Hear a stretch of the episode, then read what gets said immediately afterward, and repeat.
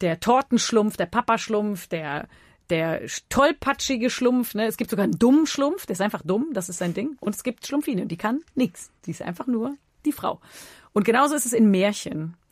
Ähm, weil in Märchen gibt es immer nur die eine Prinzessin, das ist die schöne, die beste, die Auserwählte. Ja. Und alle anderen sind die bösen Stiefmütter, die bösen Stiefschwestern. Und das sind auch so Geschichten, wo Frauen nie Gefährtinnen haben. Ne? Also die sind immer alleine, Einzelkämpfer und leider auch sehr dumm. Weil wenn man sich vor allem Grimms Märchen anguckt, dann, und dann fragt man sich nachher, warum will jedes Mädchen Prinzessin werden? Weil die sind strunzend dumm. Und darum geht's ähm, in diesem kurzen Text, den ich jetzt vorlesen werde. Quasi als Vorvorlesung. Ja.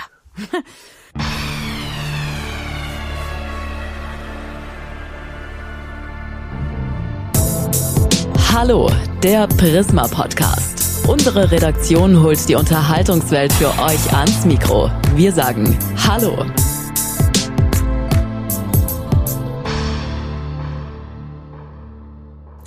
Ja, ich sag Hallo Caroline Kebekus, schön, dass du da bist. Hallo. Beim Prisma Podcast stellen sich die Gäste selbst vor. Jetzt bin ich ganz gespannt. Wer sitzt mir hier gegenüber? Mein Name ist Caroline Kebekus und ich bin eine Comedian. Normalerweise auf Tour, auf, äh, ja, ich würde wahrscheinlich normalerweise heute auf irgendeiner Bühne stehen, heute Abend. Aber äh, wir wissen ja alle, wegen der Pandemie geht das nicht. Ähm, und darum bin ich hier heute. Du hast dich auch selbst mal als Quatschmacherin bezeichnet. Ja. Was ist denn richtig guter Quatsch? Was ist das? Richtig guter Quatsch. Ja. Ich glaube, also ich bin ja jemand, der super schnell über ähm, sehr alberne Dinge lachen kann. Also äh, das Einzige, was ich nicht mag, sind so Wortspiele. Da bin ich raus. Ansonsten bin ich ähm, eigentlich bei jedem Quatsch dabei. Also eher so eine Situationskomik oder eher so ein fertiges, ausgereiftes Programm, wo man sagt, okay, ich gehe heute Abend auf die Bühne und dann ist es das. Ja, das ist ja kein Quatsch. Also das finde ich ist ja schon, also Programm ist ja, ähm, das ist ja schon durchdacht. Last One Laughing, Ja. ist das richtig guter Quatsch? Ja, total.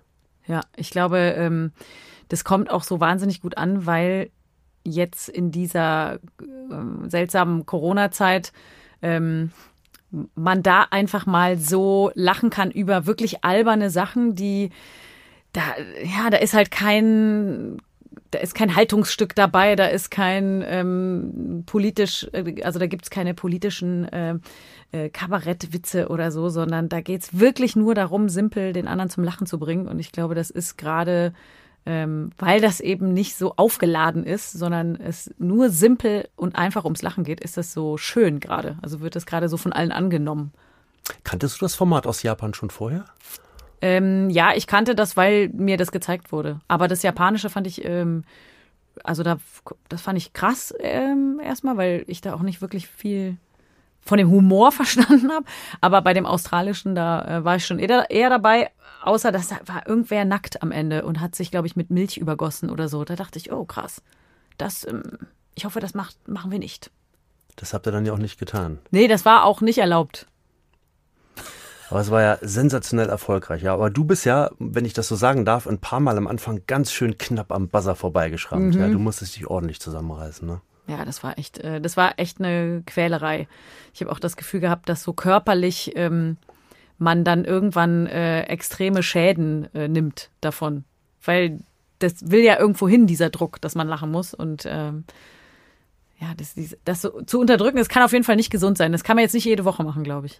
Jeder hatte ja so seine ganz besondere Taktik. Und deine, deine Taktik so oder deine Memes, das ist ja quasi im Netz auch richtig steil gegangen nachher auch, ja. Äh, Max Giermann, derjenige, der versucht hat, wirklich auch dann das Gesicht steif zu stellen. Mhm. Auch Teddy, der immer in die Offensive gegangen ist und gesagt, okay, ich mach vorne was, um die anderen dann wirklich rauszukicken auch. Teddy hat irgendwas geschlagen immer dann, wenn er lachen musste. Ja. Oder gehustet. Und Barbara Schöneberger wurde von ganz vielen von Anfang an eigentlich als so als Number One Kandidatin getippt. Also nicht diejenige, die Last One Laughing ist, sondern diejenige, die als erste rausgeht. Ja. War das für dich auch so eine Kandidatin, wo du sagst, ah, die Barbara, glaube ich, die. Ja, das war schon Aber warum? Aber da hat sie sich ja selber schon, äh, glaube ich, zugezählt, ne? ja, Barbara lacht einfach wahnsinnig gern und viel. Und wenn man sich das so abstellen muss, ich meine, man lacht ja auch oft auf, äh, aus Höflichkeit oder man lacht die eigenen Witze an, habe ich gemerkt. Wenn man selber was dann vormacht, ähm, dann unterstützt man das oft, indem man selber so ein bisschen mitlacht. Und wenn man dann was vormacht und darf selber nicht lachen, das ist auch nochmal schwierig. Also es gibt viele Lachmomente, die man so unbewusst hat. Jetzt gibt es eine zweite Staffel. Bist du wahrscheinlich nicht dabei? Gibt es wahrscheinlich ein neues Setup, oder? Kann man dazu schon was sagen? Ich kann nur sagen, dass es eine zweite Staffel gibt. Und es soll ja vielleicht sogar auch eine dritte mal geben, wie man auch schon mal gelesen hat. Also wäre das, wär das generell nochmal was für dich? Würdest du sowas nochmal machen? Ah, es war schon, es war schon echt eins der lustigsten Dinge, die ich ja. je gemacht habe.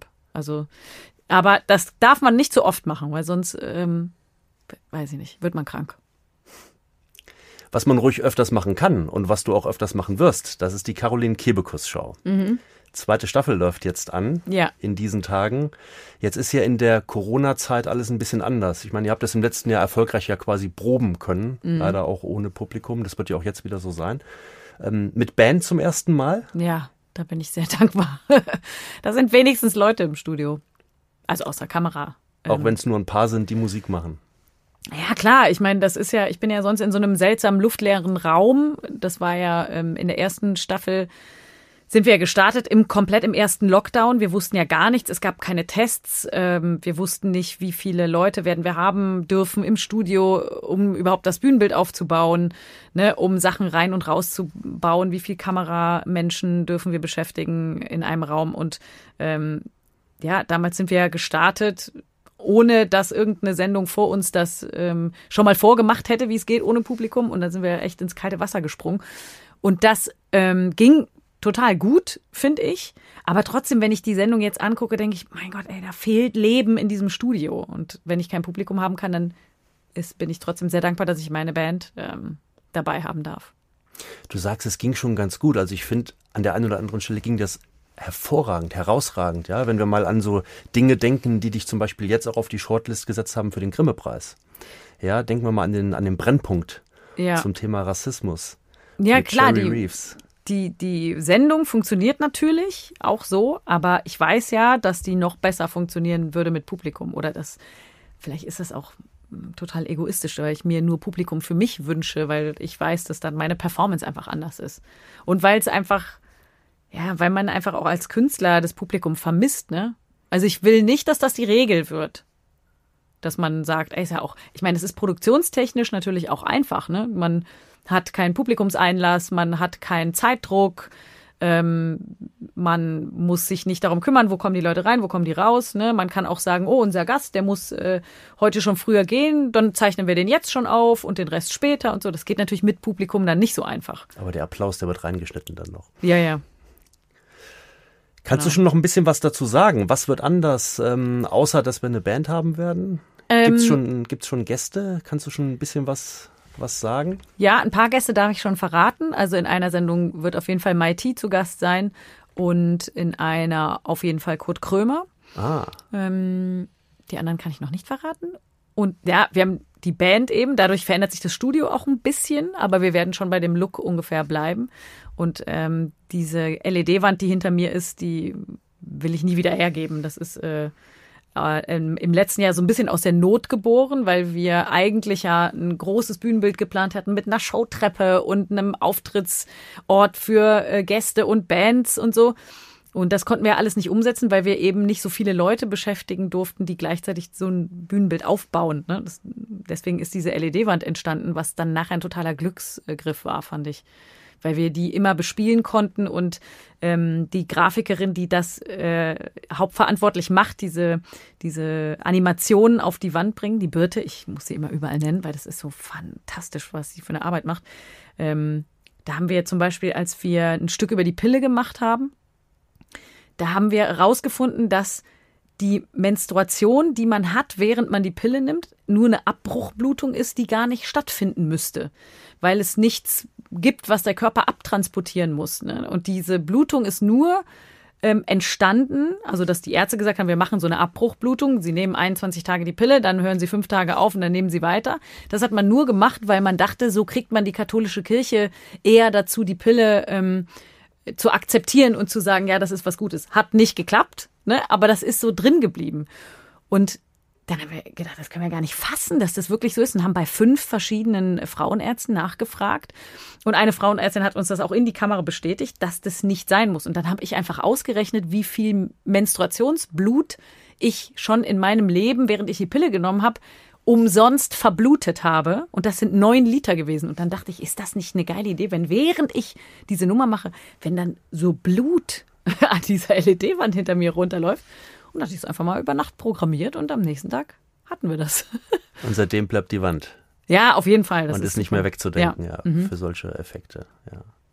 Ja, Maria 2.0 war ja auch äh, im, im, im letzten Jahr der älteste Männerverein der Welt, wie du ihn tituliert hast. Ähm, ja, auch einer der Kracher der ersten Staffel, ja.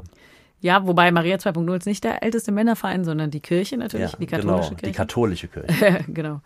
Ähm, ja, also der, die Frauen, die sich bei Maria 2.0 engagieren, die sind seit diesem Beitrag auf jeden Fall noch sehr, sehr viel mehr geworden und ähm, die werden auch nicht aufhören und die werden auch laut bleiben. Und äh, ich habe immer das Gefühl, dass die katholische Kirche denkt, okay, dieser Frauenaufstand, das ist jetzt was, was wir kurz aussitzen müssen, weil das so ein bisschen eine Modeerscheinung ist, aber äh, so ist es nicht. Also ich glaube, da werden immer mehr Frauen sich jetzt ähm, organisieren und zusammenfinden mm, und weiterhin Reformen fordern. Aber dass das nicht so einfach ist, das äh, merkt man ja auch gerade in Köln. Aber die letzten Monate haben euch ja genug Futter gegeben, sodass das Thema in der nächsten Staffel bestimmt nochmal irgendwo auftauchen kann. Ja, auf jeden Fall. Also das, ähm, da kommt man nicht dran vorbei, ne? Auch wenn ich persönlich sagen würde, ich habe jetzt genug schon über die Kirche gemacht, aber die drängen sich einem ja so auf. Ne? Also da kann man ja gar nicht dran vorbeigehen. Wie läuft generell bei euch jetzt in der Corona-Zeit die Vorbereitung auf so eine große Show, auf so eine lange Staffel auch? Ihr könnt euch ja wahrscheinlich nicht regelmäßig persönlich treffen. Läuft das virtuell oder telefoniert ihr von morgens bis abends miteinander, sprecht Sketche ab, Ideen, tauscht ihr aus? Wir haben tatsächlich unsere Dokumente alle online. Das sind ähm, Online-Dokumente, wo jeder Zugriff hat und Ideen reinschreiben kann oder Texte verändern kann. Ähm, dann natürlich äh, klassisch per Zoom, also Videokonferenzen machen wir. Und jetzt haben wir uns aber seit letzter Woche auch einmal die Woche live getroffen. Dann werden wir alle getestet und in einen Raum gesteckt und dann darf man sich auch persönlich gegenüber sitzen, was natürlich immer, immer für jeden kreativen Prozess viel besser ist. Also ich finde so administrative Sachen und organisatorisches, das kann man super per Videokonferenz machen. Aber wenn es dann um Brainstormings geht oder verrückte Ideen einfach mal raushauen, dann ist das per Video irgendwie schwierig, finde ich ich stelle mir das so unter Comedians oder in der Vorbereitung auf so eine, auf so ein Format schon sehr, sehr lustig vor, wenn man gemeinsam in der Videokonferenz eigentlich auch ist. Müsste man, müsste man da nicht einfach mal ein paar Sequenzen mitschneiden und das irgendwo auch mal zeigen? Ist das, ja, ist das muss, schon lustig bei euch? Da muss ich sagen, nach einem Jahr Videokonferenzen jeden Tag, finde ich, weiß ich nicht. Also das ist so, man will das ja nicht mehr und ähm, irgendwie denke ich auch, boah, ich habe auch keinen Bock mehr, das zu thematisieren. Auch diese Corona-Thematik und haha, Videokonferenzen und Homeschooling und Homeoffice und so, da, ja, das, ich glaube, teilweise könnte man das äh, mitschneiden und das wäre sehr lustig, aber irgendwie habe ich das Gefühl, das zum Thema machen will ich gar nicht. Okay, wir sind gespannt. Ab Donnerstag, 27. Mai, abends um 10 vor 11 im ersten, die ja. zweite Staffel der Caroline Kebekus-Show. Du machst Fernsehen schon seit über 20 Jahren. Mhm. Ähm, die Geschichte stimmt. Damals so als Praktikantin quasi vor die Kamera geschoben, ins kalte ja. Wasser geworfen. Ja, absolut. Und dann bist du dabei geblieben. Genau. Wie blickst du zurück so auf deine, auf deine Fernsehkarriere oder generell auf deine Entwicklung? Ähm, ich finde, wenn man selber zurückguckt in seinen auf seinen Werdegang, dann, das ist jetzt, hängt jetzt gar nicht an mir, sondern ich glaube, das ist bei jedem so, wenn man zurückguckt, dann kommt einem der Weg immer so ganz gerade vor, wie so eine gerade Linie. Die war ja klar, dass man die so geht, aber während man diesen Weg dann geht, ist es ja total verästelt. Ne? Also man steht super oft vor so Abzweigungen. Gehe ich jetzt links lang, gehe ich rechts lang? Und ähm, ich glaube, dass mein Werdegang ist für die Zeit total typisch gewesen, weil es gab so wenig Ausbildungsberufe oder weiß ich nicht, da, damals gab es Mediengestalter und das war's, ne? Und das war noch äh, irgendwie ganz, ähm, ganz neu und modern. Aber die meisten Leute, die damals beim Fernsehen gearbeitet haben, waren Quereinsteiger. die meisten Sozialpädagogen oder sowas und dann äh, durch irgendeinen Zufall beim Fernsehen gelandet. Und bei mir war es, ich habe Abitur gemacht, wollte eigentlich Theaterwissenschaften studieren und das wollten damals alle. Da war ein NC von 1,5 oder so drauf. Das hatte ich natürlich im Leben nicht. Und dann habe ich da mich auf eine Warteliste gesetzt und habe halt gedacht, was mache ich jetzt? Und mein Vater meinte, ja, da mach doch ein Praktikum in den Medien. Und ich dachte, Medien, das ist so Computer. Und ich dachte, ich kann doch gar keinen Computer und so.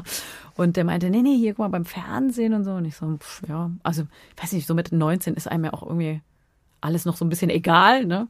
Und dann habe ich mich beworben äh, für ein Praktikum bei einer Produktionsfirma und die haben mich dann genommen und so bin ich dann beim Fernsehen gelandet und bin so ein bisschen unbedarft da rumgelaufen und habe halt gemerkt, ach, das ist ja eigentlich ganz geil. Hier werden ja kleine Sketche gedreht und finde ich ja, ist ja witzig und ähm, da kann man ja überall mal mitmachen und so. Und so wurde das so langsam, ähm, wurde das wie so eine Ausbildung für mich. Also ich saß im Schnitt, ich habe selber ähm, so eine so ein Archiv angelegt äh, mit so einer Studentengruppe wo man immer drauf zurückgreifen konnte, habe so Files angelegt und gleichzeitig eben auch mitgespielt, weil ich da war und Praktikantin war. Irgendwann war ich Redaktionsassistentin, aber ich habe dann auch ein bisschen mitgeschrieben und so. Und so wurde ich dann auch von Sendung zu Sendung weitergereicht. Ah ja, die Kleine von euch kann das doch spielen. Ja, genau, die kann immer darüber gehen und so.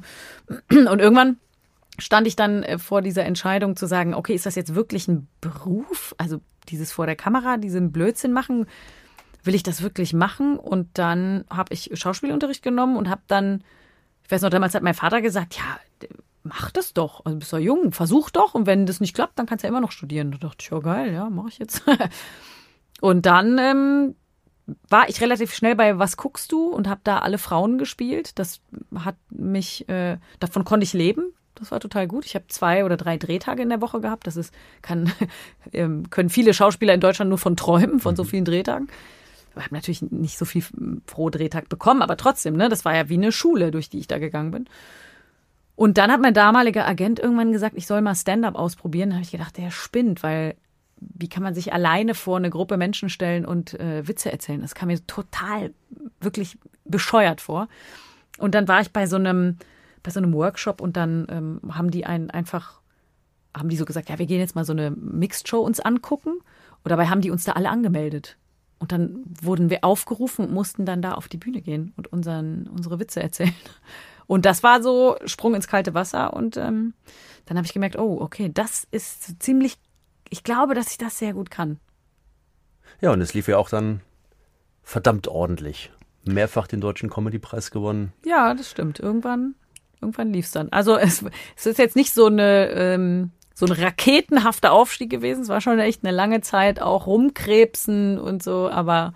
Ja, und ja, du bist ja auch, du bist irgendwie konstant, bist du immer da. Ja, ja, also es gibt bei dir nicht irgendwie mal so ein Gap oder so, dass man sagt, hey, da ist sie mal zwei, drei Jahre weg vom Fenster oder so, sondern ja. sie ist eigentlich immer da, egal ja. wie, ob mit ihrer Band oder oder okay. oder mit dem mit dem Programm oder oder auch in der Show.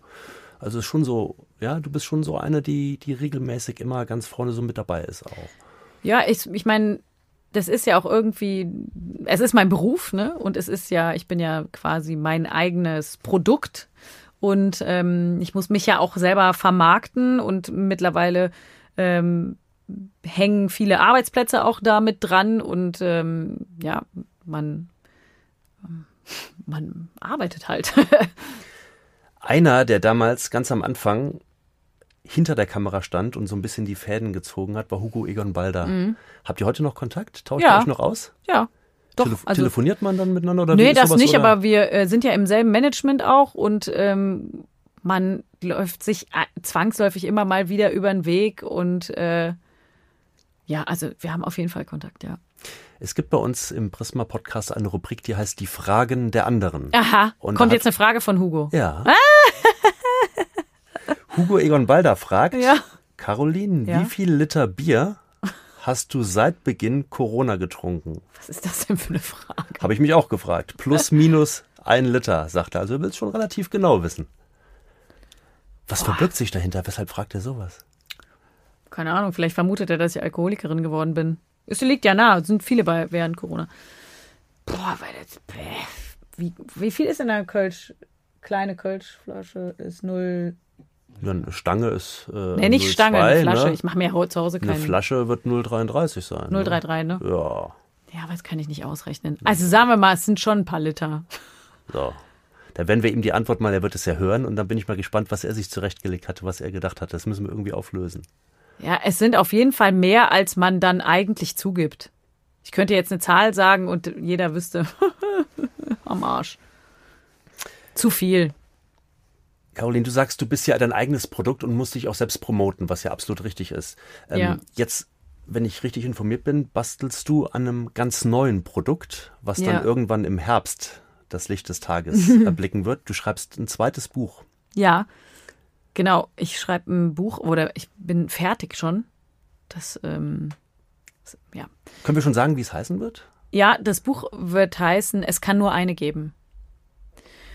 Und ähm, Nur eine Frau wahrscheinlich. es genau, es geht eigentlich darum, ähm, um die Konkurrenz unter Frauen, wenn man es, so kann man es eigentlich zusammenfassen. Es geht darum, dass in ganz vielen Bereichen des Lebens es immer nur eine Frau gibt. Die eine, die schönste, die beste, die auserwählte, die, die eine, die in Märchen, in Kinderfilmen, in Geschichten ähm, oder bei mir auch im, im Job, äh, wenn ich äh, früher in Mixed-Shows aufgetreten bin, dann war allerhöchstens eine Frau im Line-up. Also fünf Plätze für Comedians. Das ist auch heute noch so. Wenn man, ich habe zur Recherche vom Buch auch nochmal so ein paar Line-ups von Mixed-Shows angeguckt und ganz selten sind da mal zwei Frauen. Es ist immer noch so, dass der Ben ist eine. Und ähm, das ist so ein Phänomen, ja, das, das macht für Frauen den Korridor so eng. Weil man in ganz vielen Bereichen sieht, da gibt's nur eine. Da gibt's nur eine Frau und deswegen ist der Platz für uns so wahnsinnig begrenzt. Und deswegen muss, muss man um den einen Platz vermeintlich so krass kämpfen. Weil wenn ich mich ähm, beworben habe für eine Mixshow, dann wurde mir ganz oft gesagt, ey, ah, schade, Caro, wir haben noch drei Plätze frei, aber wir haben schon eine Frau. Und ich habe das gar nicht hinterfragt. Ich habe gedacht, ja, okay, klar, stimmt, geht ja nicht. Zwei Frauen, um Gottes Willen, da implodiert einem ja der Schädel. Das geht ja nicht. Also ich habe das gar nicht, ich habe gedacht, gut, klar, das ist so, ne? Oder in Man meinem, nimmt es dann so hin. ja, ja, genau. So, Oder äh, dann gab es auch so ganz viele Managements damals, die gesagt haben, nee, wir, wir haben nur eine Frau im Portfolio. Ja klar, dann, natürlich, dann wird das so sein, ne? Weil Frauen untereinander sind ja total zickig. und dann bin ich beim nächsten Mal vielleicht dabei. Genau, oder ich muss halt, äh, oder ich muss halt so hart und krass kämpfen, dass ich die eine werde, Mhm, dass ich die, die eine, die beste, die schönste werde Die und den Platz äh, da bekommt. die den einen Platz bekommen. Bei mir ist es ja auch so, dass viele sagen, das ist die lustigste Frau Deutschlands oder die einzige lustige Frau. Was ja totaler Quatsch ist, aber dadurch, dass ich immer so an diese Stelle gesetzt wurde, habe ich natürlich unbewusst auch vielen anderen erstmal den Platz verbaut, weil wenn du nur einen Platz für eine Frau hast und die bist immer du, ist das natürlich toll, aber dann hatte automatisch keine andere Frau die Möglichkeit, in diese Sendung zu kommen oder in diese Show zu kommen. Und äh, ich habe gemerkt, dass das so total, ja, dass das so äh, normal wie so ein gegebenes Phänomen ist, was ich ganz lange gar nicht hinterfragt habe. Und ich weiß noch, dass ich irgendwann einen Kollegen getroffen habe, der, ähm, der zu mir gesagt hat, Mensch, ey, das ist so, du bist so erfolgreich, das ist so toll, wie viele Leute zu deiner Show kommen, das ist der Wahnsinn. Und ich so, Dankeschön, Dankeschön. Und ist auch übrigens dann typisch äh, weiblich, dass man dann sich nochmal entschuldigt. Ja, äh, naja, so viele sind's ja gar nicht und nicht so viele wie bei Mario Echt? Barth so? oder so. Ja, man, das hat man schon so in sich, dass man so denkt, man will jetzt nicht die krasse Geschäftsfrau sein, die Taffe, die überall durchrennt und irgendwie so karrieregeil ist, sondern Aber so, wenn ja, doch jemand sagt, boah, bei dir waren 300.000 auf der Tour oder so, das ist, doch schon cool, oder? Ja, ja, klar. Aber, ne, aber wenn jemand sagt, wow, du spielst ja jetzt auch so große Hallen, da sagt man erstmal, ja, ja, na ja, nicht ganz so groß Okay, und so, ne? mhm. Ähm, und der meinte dann auch so, ey, du hast aber auch damals, äh, also der, der, der hat sich wirklich für mich gefreut, ne? Das ist auch kein schlechter Mensch. Und der meinte dann aber so, ah ja, ich, also es, man muss ja sagen, du hast ja auch damals echt Glück gehabt. Und dann dachte ich so, ja, also finde ich klar auch, ne? Glück gehört auch immer dazu, Klar. auch, aber viel harte Arbeit. Aber Glück, und dann musste ich nochmal nachfragen, weil irgendwie hat es mich dann doch interessiert, was er meinte. Und er meinte, du hast doch total Glück gehabt, dass da keine andere Frau war. Hi, I'm Daniel, founder of Pretty Litter. Cats and cat owners deserve better than any old fashioned litter. That's why I teamed up with scientists and veterinarians to create Pretty Litter. Its innovative crystal formula has superior odor control and weighs up to 80% less than clay litter. Pretty Litter even monitors health by changing colors to help detect early signs of potential illness. It's the world's smartest kitty litter. Go to prettylitter.com and use code ACAST for 20% off your first order and a free cat toy. Terms and conditions apply. See site for details. Also auch wieder dieser eine Platz. Ja, genau. Okay. Da dachte ich so, das ist aber ganz schön hart, was du mir hier gerade sagst, weil eigentlich hat er gesagt, du bist da ja nur, weil du eine Frau bist. Dann hat er gesagt, es gibt ja keine andere außer dir, was ja auch Quatsch ist. Und so wird immer unterbewusst werden Frauen sowieso ganz oft gegeneinander ausgespielt, werden miteinander verglichen. Ähm, und dieses ganze Phänomen hat so viele, viele Aspekte, die, ähm, ja, die so vielfältig sind. Und ich habe eine Nummer im Programm darüber gehabt und war dann immer so, ich habe immer so gemerkt, wie ich so total emotional wurde, während ich die gespielt habe, dass ich so dachte, da liegt noch so viel dahinter. Warum, warum schaffen das Frauen nicht so wie Männer, sich zu solidarisieren und woran liegt das? Und ist es wirklich unsere Schuld, weil gesagt wird, naja, mit so vielen Frauen im Team, Leute, das ist mir zu stutenbissig, die werden zickig untereinander wo einem das auch noch so selber in die Schuhe gesch geschoben wird, uns. Ne? Also man prägt uns mit diesem, es gibt halt nur diesen begrenzten Bereich für euch und wundert sich dann, dass wir uns die Köpfe einschlagen. Ne? Also da habe ich gesagt, das kann irgendwie nicht sein. Und das hat mich so interessiert, das Thema. Dass, ähm, und dann kam Corona und dann dachte ich, okay, jetzt habe ich Zeit, ich kann nicht auf die Bühne. Und dann habe ich angefangen, darüber so zu recherchieren und Sachen zu suchen und es wurde immer mehr und ja, und dann habe ich zum Glück einen Verlag mit Keep More Witch gehabt, die gesagt haben, das Thema ist super, das ähm, finden wir total gut. Und jetzt ist es fertig.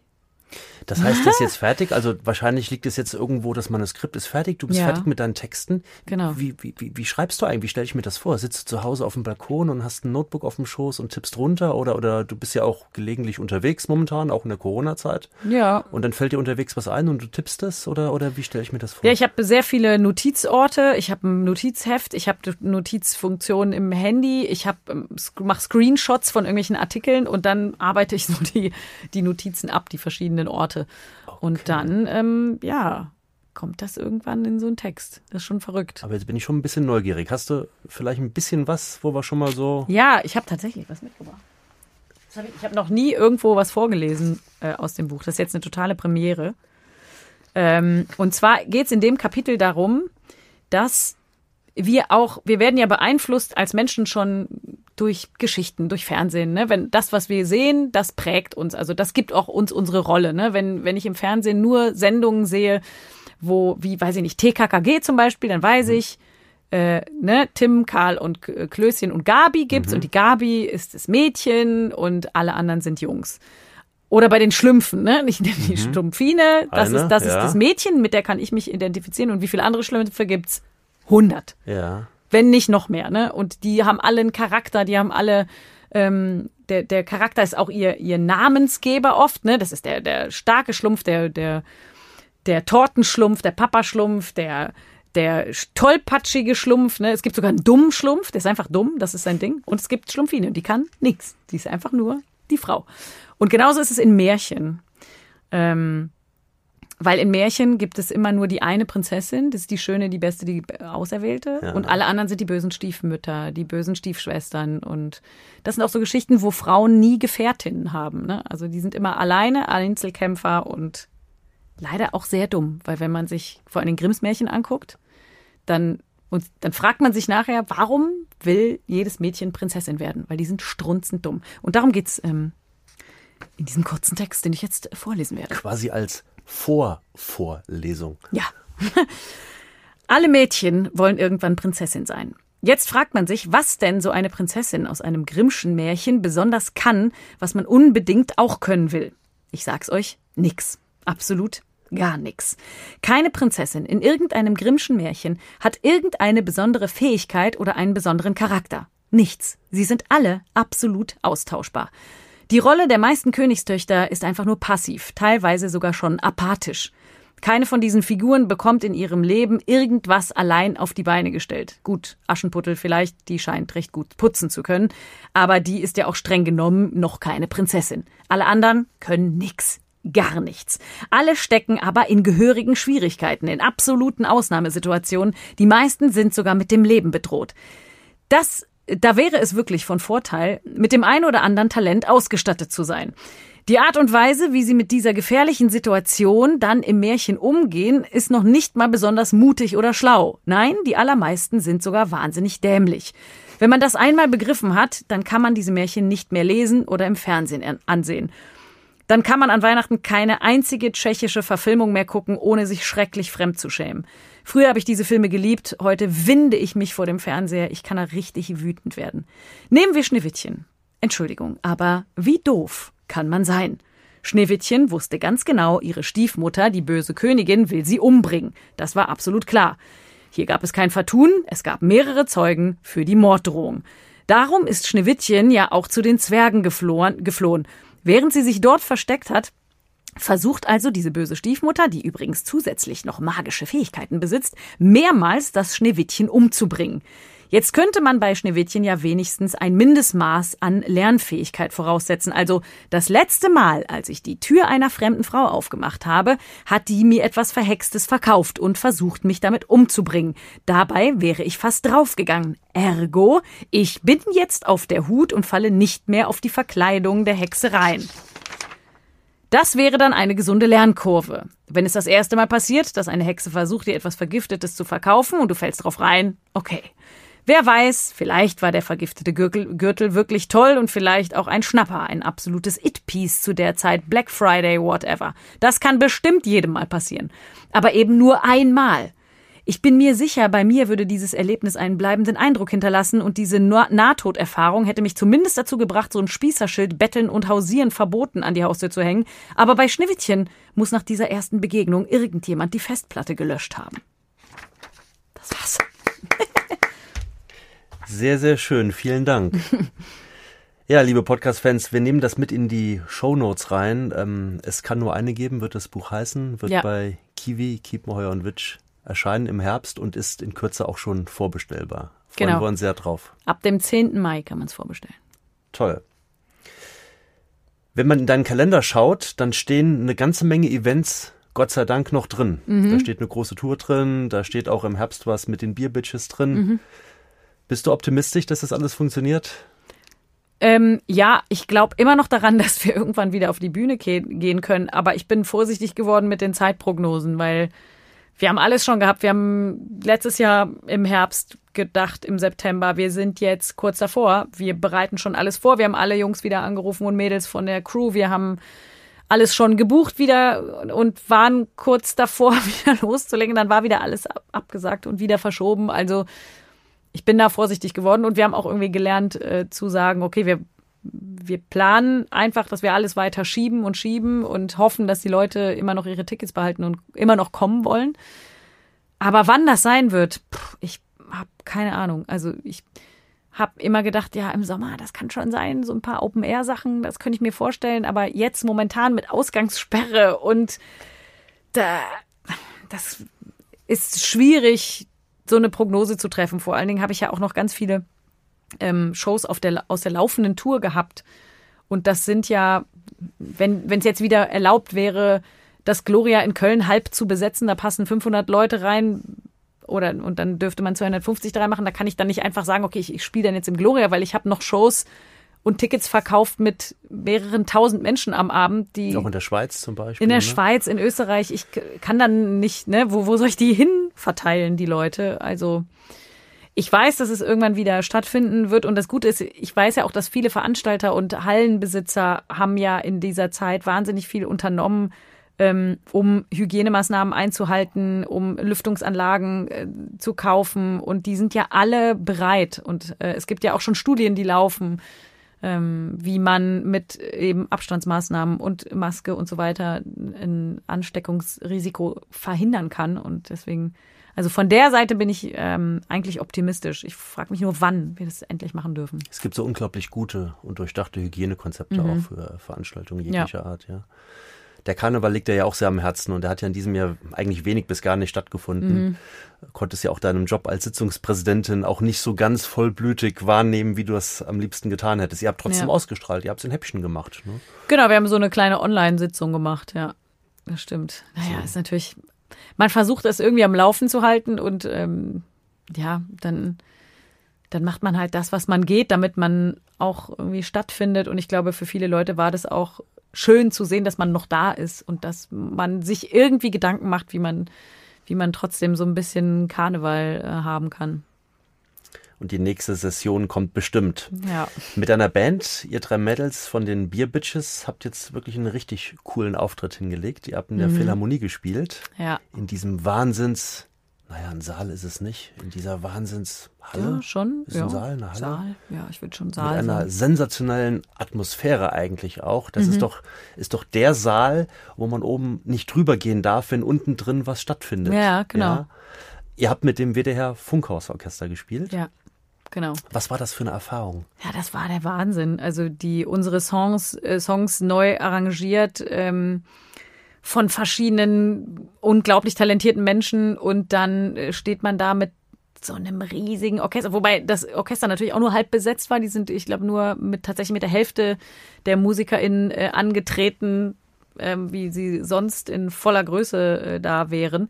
Aber trotzdem war das natürlich eine, ja, für, glaube ich, für jeden, jede, jede und jeden Musiker äh, eine wahnsinnige Erfahrung, sowas zu machen. Und dann ist dann auch noch niemand da. Da Ja, ist gar kein ja. Publikum da gewesen. Das war schon echt, das war echt verrückt. Aber weite Rund oder Halbrund auch, ja. ja, das sah unglaublich aus. Ja, also da, ähm, da muss ich auch noch mal unseren Lichtmann wahnsinnig loben, der da äh, echt richtig gezaubert hat und ja, das ist einfach eine ganz tolle Erfahrung und ich hoffe, dass wir das irgendwann noch mal äh, aufführen können, aber dann eben mit Publikum. Das wäre schön. Also wer es nicht gesehen hat, die Ausstrahlung beim WDR lief schon, aber in der Mediathek kann man sich das Ganze auf jeden Fall nochmal anschauen und vor allen Dingen auch anhören. Ja. Welche Musik hörst denn du, wenn du nicht selber Musik machst? Ach, das, pff, boah, alles. Ich habe gar nicht so einen richtigen äh, Musikgeschmack, auf den ich festgelegt bin. Aber es muss nicht im Sommer auch noch Brings und Casalla sein, sondern kann auch mal was anderes sein, oder? Ja, auf jeden Fall. Okay. Caroline, ich Ja. habe dir eben gesagt, dass wir gelegentlich auch Fragen von anderen bekommen. Ja, Jetzt habe ich sogar eine Sprachnachricht bekommen. cool. Die spiele ich dir jetzt vor. Ich versuche das mal ganz nah ans Mikro zu Ja. halten. Hallo liebe Caroline Kebekus, hier spricht Janine Michaelsen, deine Kollegin aus Erfolgsformaten wie Getränke nach halb neun auf deinem Balkon oder Gespräche um Mitternacht an meinem Küchentisch. Wir sind aber darüber hinaus, so sehe ich uns zumindest auch, Schriftführerinnen der Studie, wie gut kommt Deutschland eigentlich mit unterhaltsamen bisweilen sogar lustigen Frauen in der Unterhaltungsindustrie klar. Und wir hatten ein paar sehr harte Jahre in dem Job. Haben aber länger nicht mehr drüber gesprochen. Deswegen von mir an dieser Stelle mal wieder die Frage nach langer Zeit. Wann musstest du denn das letzte Mal erklären, wie es sich so anfühlt, als Frau, als lustige Frau, eine Bühne zu betreten? Ich hoffe doch sehr, dass es lange her ist. Grüße.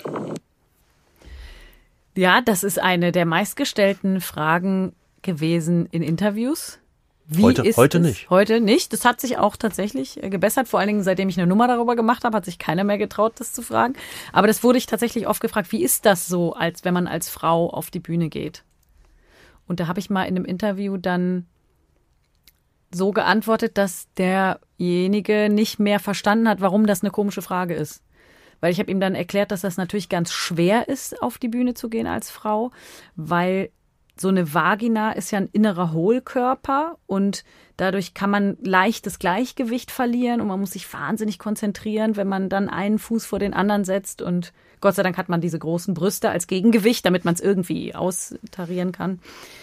Und äh, ich weiß noch, der war sehr so, ähm, der war sogar so ein bisschen sauer, weil er so gar nicht, der hat natürlich gemerkt, wie ich sauer wurde.